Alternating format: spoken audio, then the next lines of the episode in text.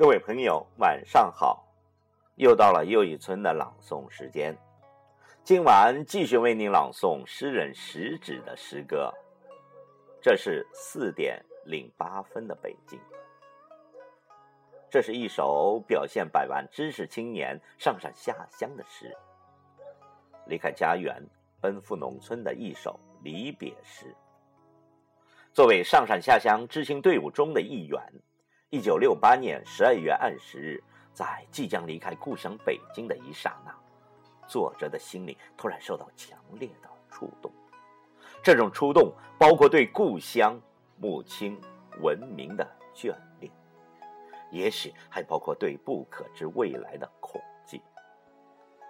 凡是经历过那种场面的人，都会永世不忘。这不是一般的分离，也许就是永别。同学、朋友各奔东西，父母、儿女远隔千里，到底何时再能相见？到底明天会发生什么？文革的那些岁月里，谁也无法预测。也许这就是他们最后的北京。请听。这是四点零八分的北京。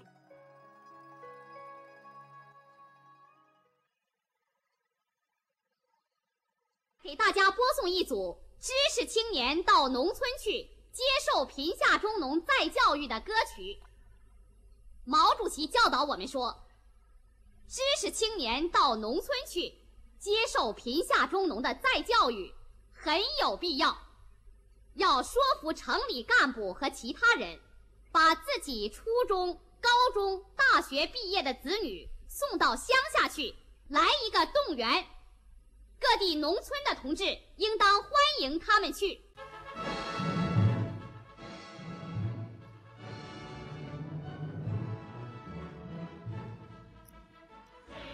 我的心骤然的一阵疼痛，一定是妈妈钉扣子的针线。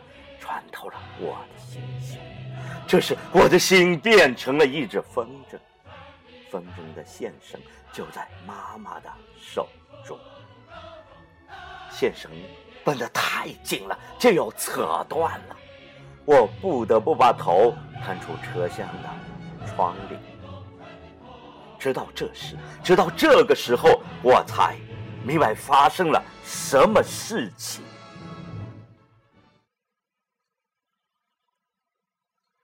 一阵阵告别的声浪，就要卷走车站。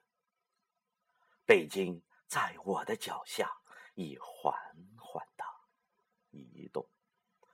我再次向北京挥动手臂，想一把抓住他的衣领，然后对他大声的叫喊：“永远记得我，妈妈呀，北京！”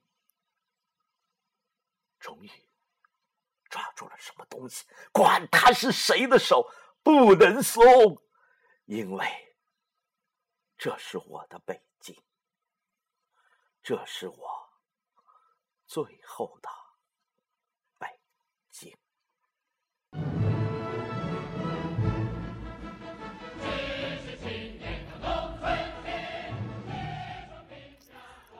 我！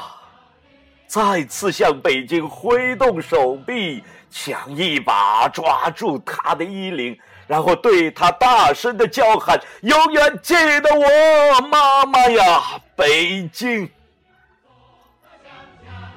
终于抓住了什么东西，管他是谁的手，不能松，因为这是我的北京，这是我最后的北京。